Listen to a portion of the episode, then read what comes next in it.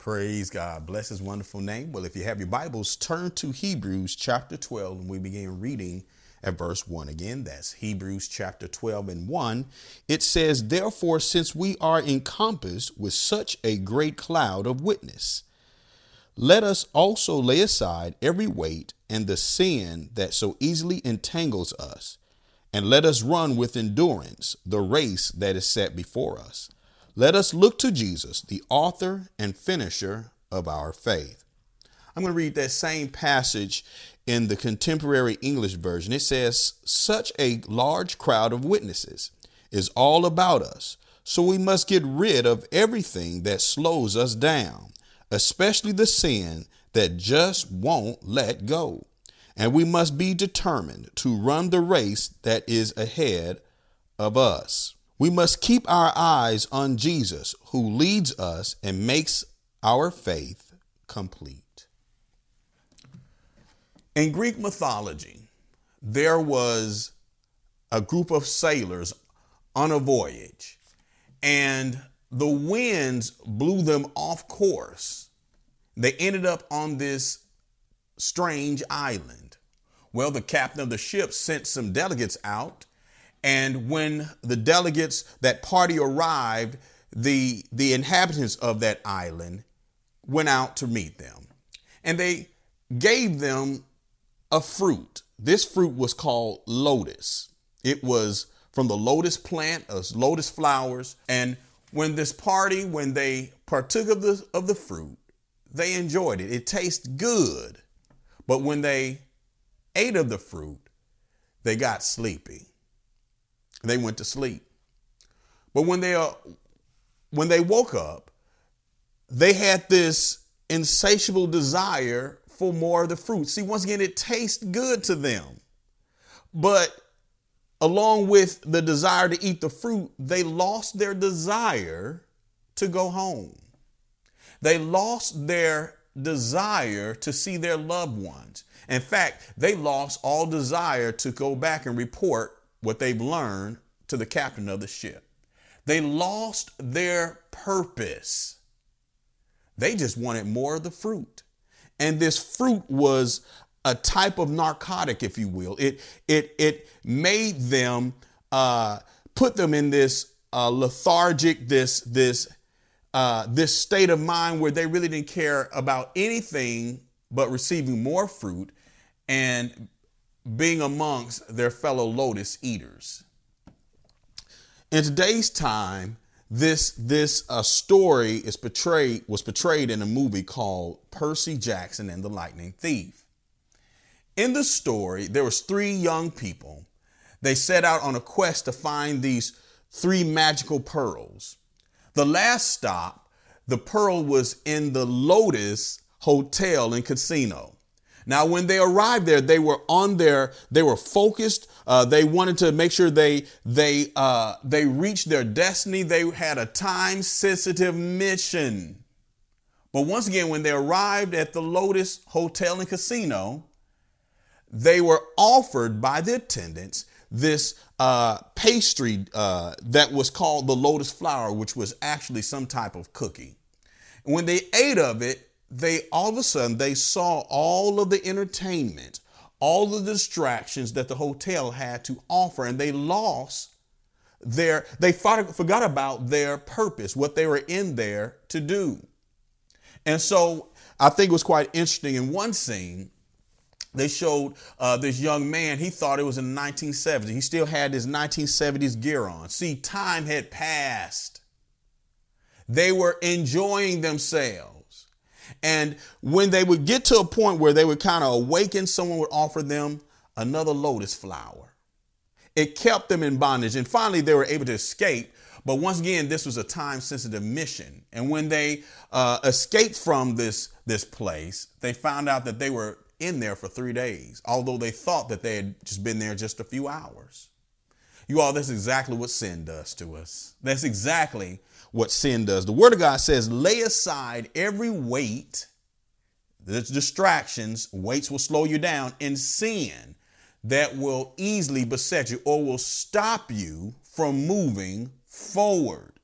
Let us run this race Run the race that is set before you, looking unto Jesus, who's the author and finisher of your faith. Sin is a type of lotus flower, but now the enemy is very crafty. What the enemy will do, he'll take this thing up a notch. He will convince you, he'll try to sell you the idea that you continue doing those things that you enjoy doing. You can continue in sin at the same time have everything that you currently have. In other words, you can continue in sin and still have keep your family. No one has to know anything. You continue in sin and still preach in the pulpit. No one has to know anything. The enemy is a master of trying to sell us those lies. In other words, nothing will ever happen. You see, this is a different state.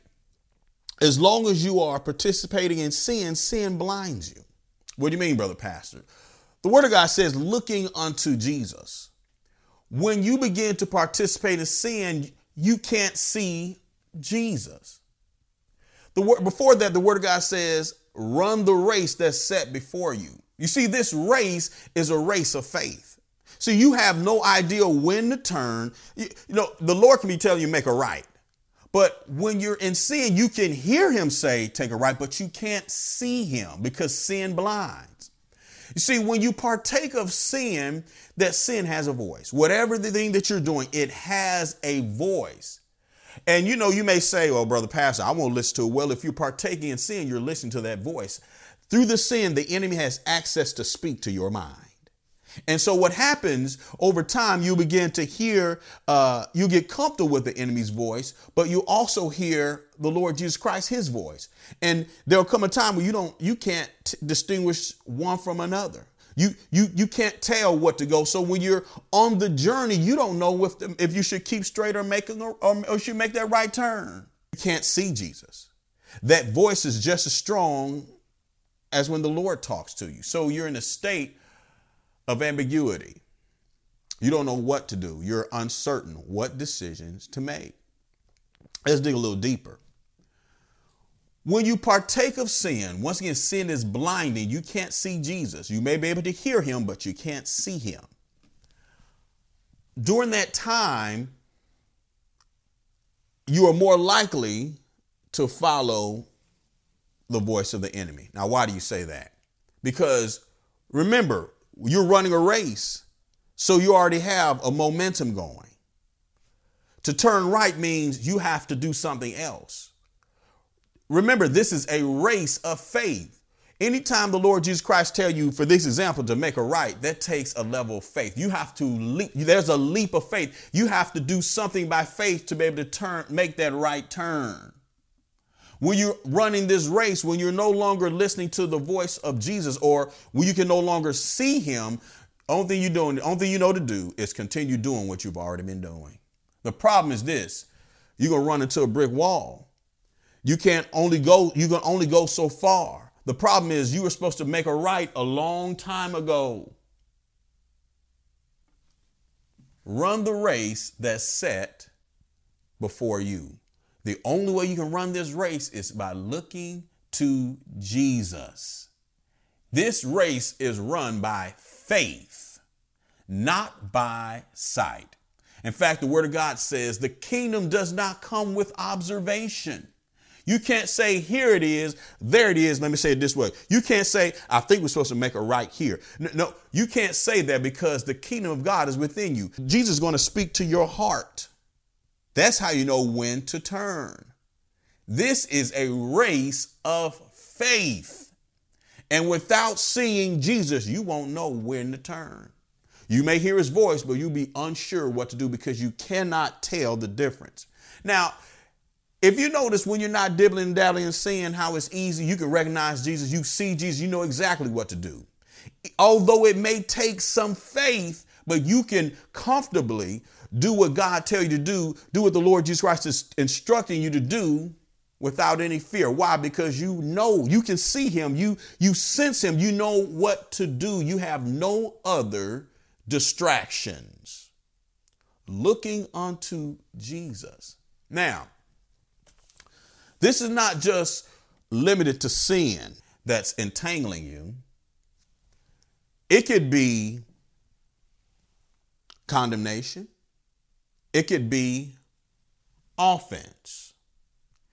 Let's look at condemnation for a moment. Condemnation.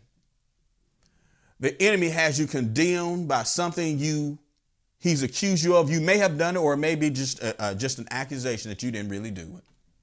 No, one that comes to mind is this: the unpardonable sin. Many people get tripped up by this lie from the enemy. Yes, there is an unpardonable sin, but most people do not qualify. If you read Hebrews chapter 6, beginning with verse 4 and 6, most people, most Christians will not, will never qualify for that. Now, because they're not spiritually mature. According to the scriptures, you're one who have to, uh, who have to uh, have partake of miraculous powers. In other words, God has done you do, has used you to do supernatural, miraculous things. Then the Word of God talks about you have tasted of the powers of the world to come. Most people have not done that. Most Christians have not done that. Let me say it this way: If you are struggling, if you think that you committed the unpardonable sin, I can tell you now you haven't. Well, how can you say that, brother pastor? You don't know what I've done because you have a heart. You're sorrowful. You want to get back in God's graces in your mind. Well, you don't fail to realize you're already there. You see, for those who truly committed the unpardonable sin, have no desire for God whatsoever. They are a type of antichrist. They hate the Lord Jesus Christ. They know they want nothing to do with them. The simple fact that you have a heart to be with the Lord lets you know that you have not committed that sin and only the Holy Spirit can give you that heart. Now the enemy has deceived you in your thinking, but you still have a heart for God, meaning that even if you said something crazy, the Lord wasn't listening to you. Let me say it this way. Every now and again, you may see a child that's four or five, and they may say, I hate you, mom. Do you think that mother really paying much attention to them? No. You are still spiritual, a spiritual baby. One, you're struggling with this, and I'm not trying to be offensive by this, by telling you this, but you have not grown yet. The point is this: the Lord is not looking at that. You're okay. He, you're okay. The simple fact that you have a, learn, a yearning desire to be with the Lord lets you know you have not committed the unpardonable sin. The Lord, and if you did say something crazy, the Lord wasn't looking at you. Because once again, if you had, you would have no desire for the Lord Jesus Christ. So you have to be careful. Do not allow the enemy to put you in condemnation. Run the race that is set before you. Leave that lotus flower or that sin of condemnation alone. I mentioned offense. Offense is tricky. You know, it's interesting in these examples given for you to partake of sin, because sin is a fruit, for you to bite of it. Let, us look at it. How do you bite sin? How does the enemy get you entangled in sin and keep you there? This happens when the enemy reminds you of what you've done. No, you're about to come out of the situation and, and you begin to get some light about offense. Then all of a sudden, the enemy reminds you what that person did to you. You begin to think on how that person treated you, how they made you feel, how they embarrassed you. What you what you fail to realize is this. When you remember those things, you ponder those things, you are eating of the fruit of sin. You're eating of that lotus flower. And it will keep you in bondage. Now, listen, I need to say this there is a great misunderstanding in the body of Christ. What do you mean, brother pastor? See, a lot of people think that if they are saved and on their way to heaven, which in all three examples you may be, but that's that that that is the same as being on your God-given assignment. That is simply not true. You see, you can be a son by birth. In this case, you could be born of the Spirit, washed in his blood, a child of God, authentic child of God. When you die, you will see Jesus, but yet not fulfill your purpose. Let me say a different, a different way. yet not run the race that is set before you. There's a difference between a son by birth, by spiritual birth, versus the son by faith, who by faith runs the race that is set before them. To run the race that's set before you, you have to look at Jesus and be led by the Spirit of God. Remember, this race is a race of faith. So, once again, this, this, when you t- partake of the fruit of sin, example given, this lotus flower, this lotus plant that tastes so good, you, you'll, you will not be able to run the race that's set before you. You know, you may start off running the race, but you won't know when to turn. Think about it. Any long distance race, they're going to have hills, valleys, they'll have turns. Remember, this is a faith. There's no such thing as a, a long distance race that's a, just one straight shot. No, you have to know when to turn. Only Jesus can tell you when to turn. So if you start out running a race, you will all start out, but you determine if you're going to continue the race that's set before you, or will you be entangled with something? Will you allow something to distract you? Will you allow sin, condemnation, or offense to stop you? It is the enemy's goal. Remember the example of the lotus flower. It is his goal to keep you in a slumber where yes you're saved on your way to heaven but you're not doing anything you, that's all you're just saved do not allow the enemy to keep you under that hypnosis, if you will, that state of mind. Run the race that is set before you. The only way you can run that race that is set before you is by looking at Jesus, which brings me to my last, last point. How do we get delivered? Brother pastor i see everything what you're saying but but how do i do how do i get how do i break free? Well the word of god says for us tells us to lay aside every weight and sin that should entangle us. We escape by looking to jesus. Let's go back. How do we lay aside the weight? Stop eating the fruit. When anyone reminds you which i tell you you committed the unpardonable sin. You tell the enemy, you're a liar. I'm the righteousness of God. This has nothing to do with your feelings. It, it don't matter how you feel. Stop thinking about what, what, what you did. That, that's irrelevant. No, you are the righteousness of God. This is received by faith, not by feelings. So when the enemy try to plague your mind, try to remind you what you've done, you, you shut it up. You stop the thinking. You say out of your mouth, I am the righteousness of God. I'm not moved by how I feel. I'm righteous because Jesus made me righteous. The same thing as relates to offense. When the enemy try to remind you of how that person offended you. Nope, nope, nope, no, no. I, no, I refuse to be offended. I love that person. That I, I am a child of God. I am a child of love. So therefore, I am going to demonstrate love as it relates to that individual. Lord, I love them in my heart. It doesn't matter. I, I refuse to be offended.